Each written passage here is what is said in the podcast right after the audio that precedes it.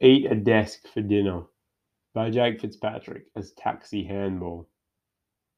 As of late, I've realized a few things about the world. Nothing groundbreaking, nothing you haven't already read about in a self help book for those people that eat kale and green drink green juice, or for those of us who just have really serious issues. Nothing that you wouldn't have seen in the juicy comments of a serial killer unpacking YouTube video or an influencer confesses how for all this time they've been suffering with depression.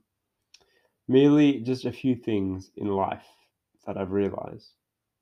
The first is I'd honestly eat a metal desk for dinner, just as long as when I ate it, it would keep me thin.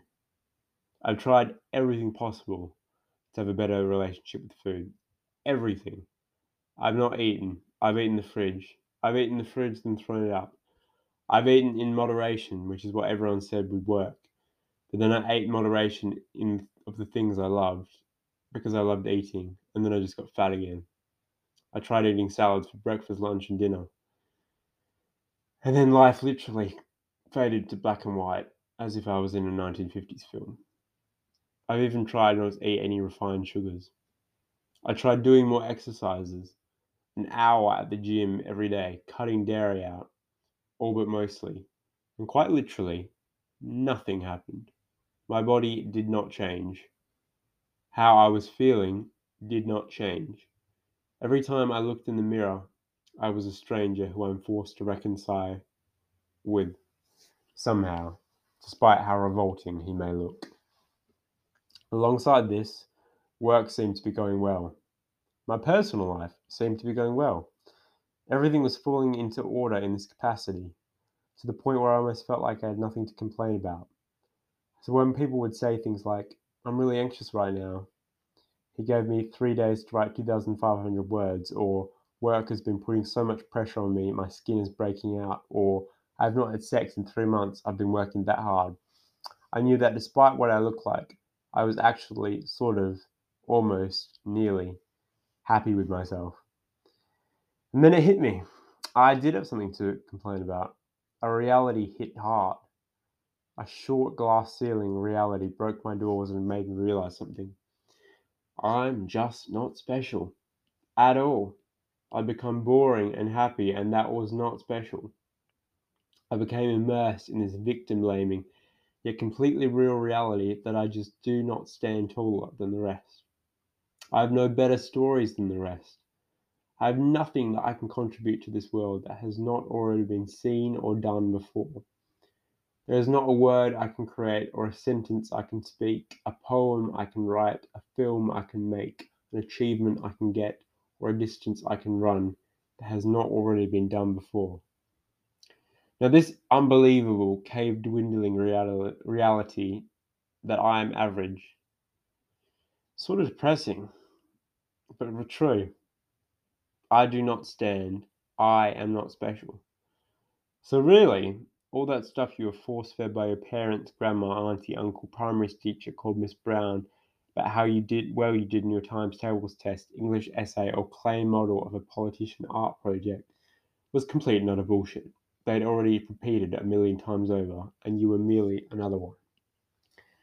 He displays organization skills ahead of his years, He's an old soul with the vocabulary of an 80 year old already. He's a wildly creative spirit who would likely go out and achieve amazing things in this world. You're special, you're smarter, you're taller, you're prettier, you've got better cheekbones, you've got a better ass, you've got a better body, you've got the most amount of Instagram followers. It's all horseshit, lip service, greeting card, friendly but shit, merit certificate, thick piece of paper, gloss magazine, fuckery, all of it. Some of us stand above, for some god-forsaken reason nobody knows about. And we hold them up. At least that's what we're told to do. So we buy their appalling, cheap, tacky clothes and dress like them and try to act like them in an effort to try and replicate their success.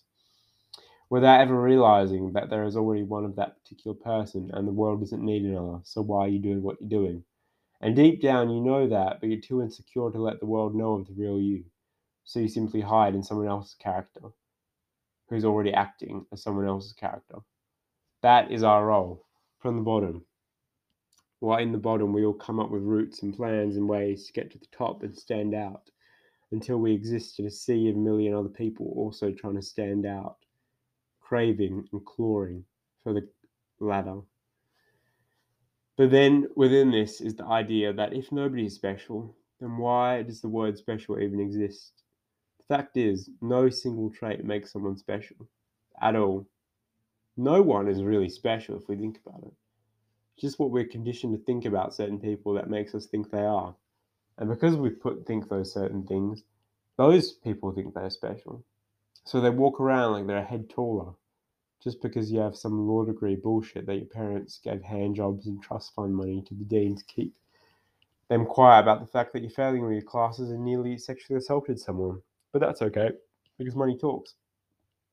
And we all conform to a stereotype, as much as we try to escape it.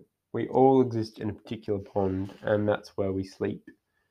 There is comfort in knowing these depressive realities. It mocks, knocks us back down to shape.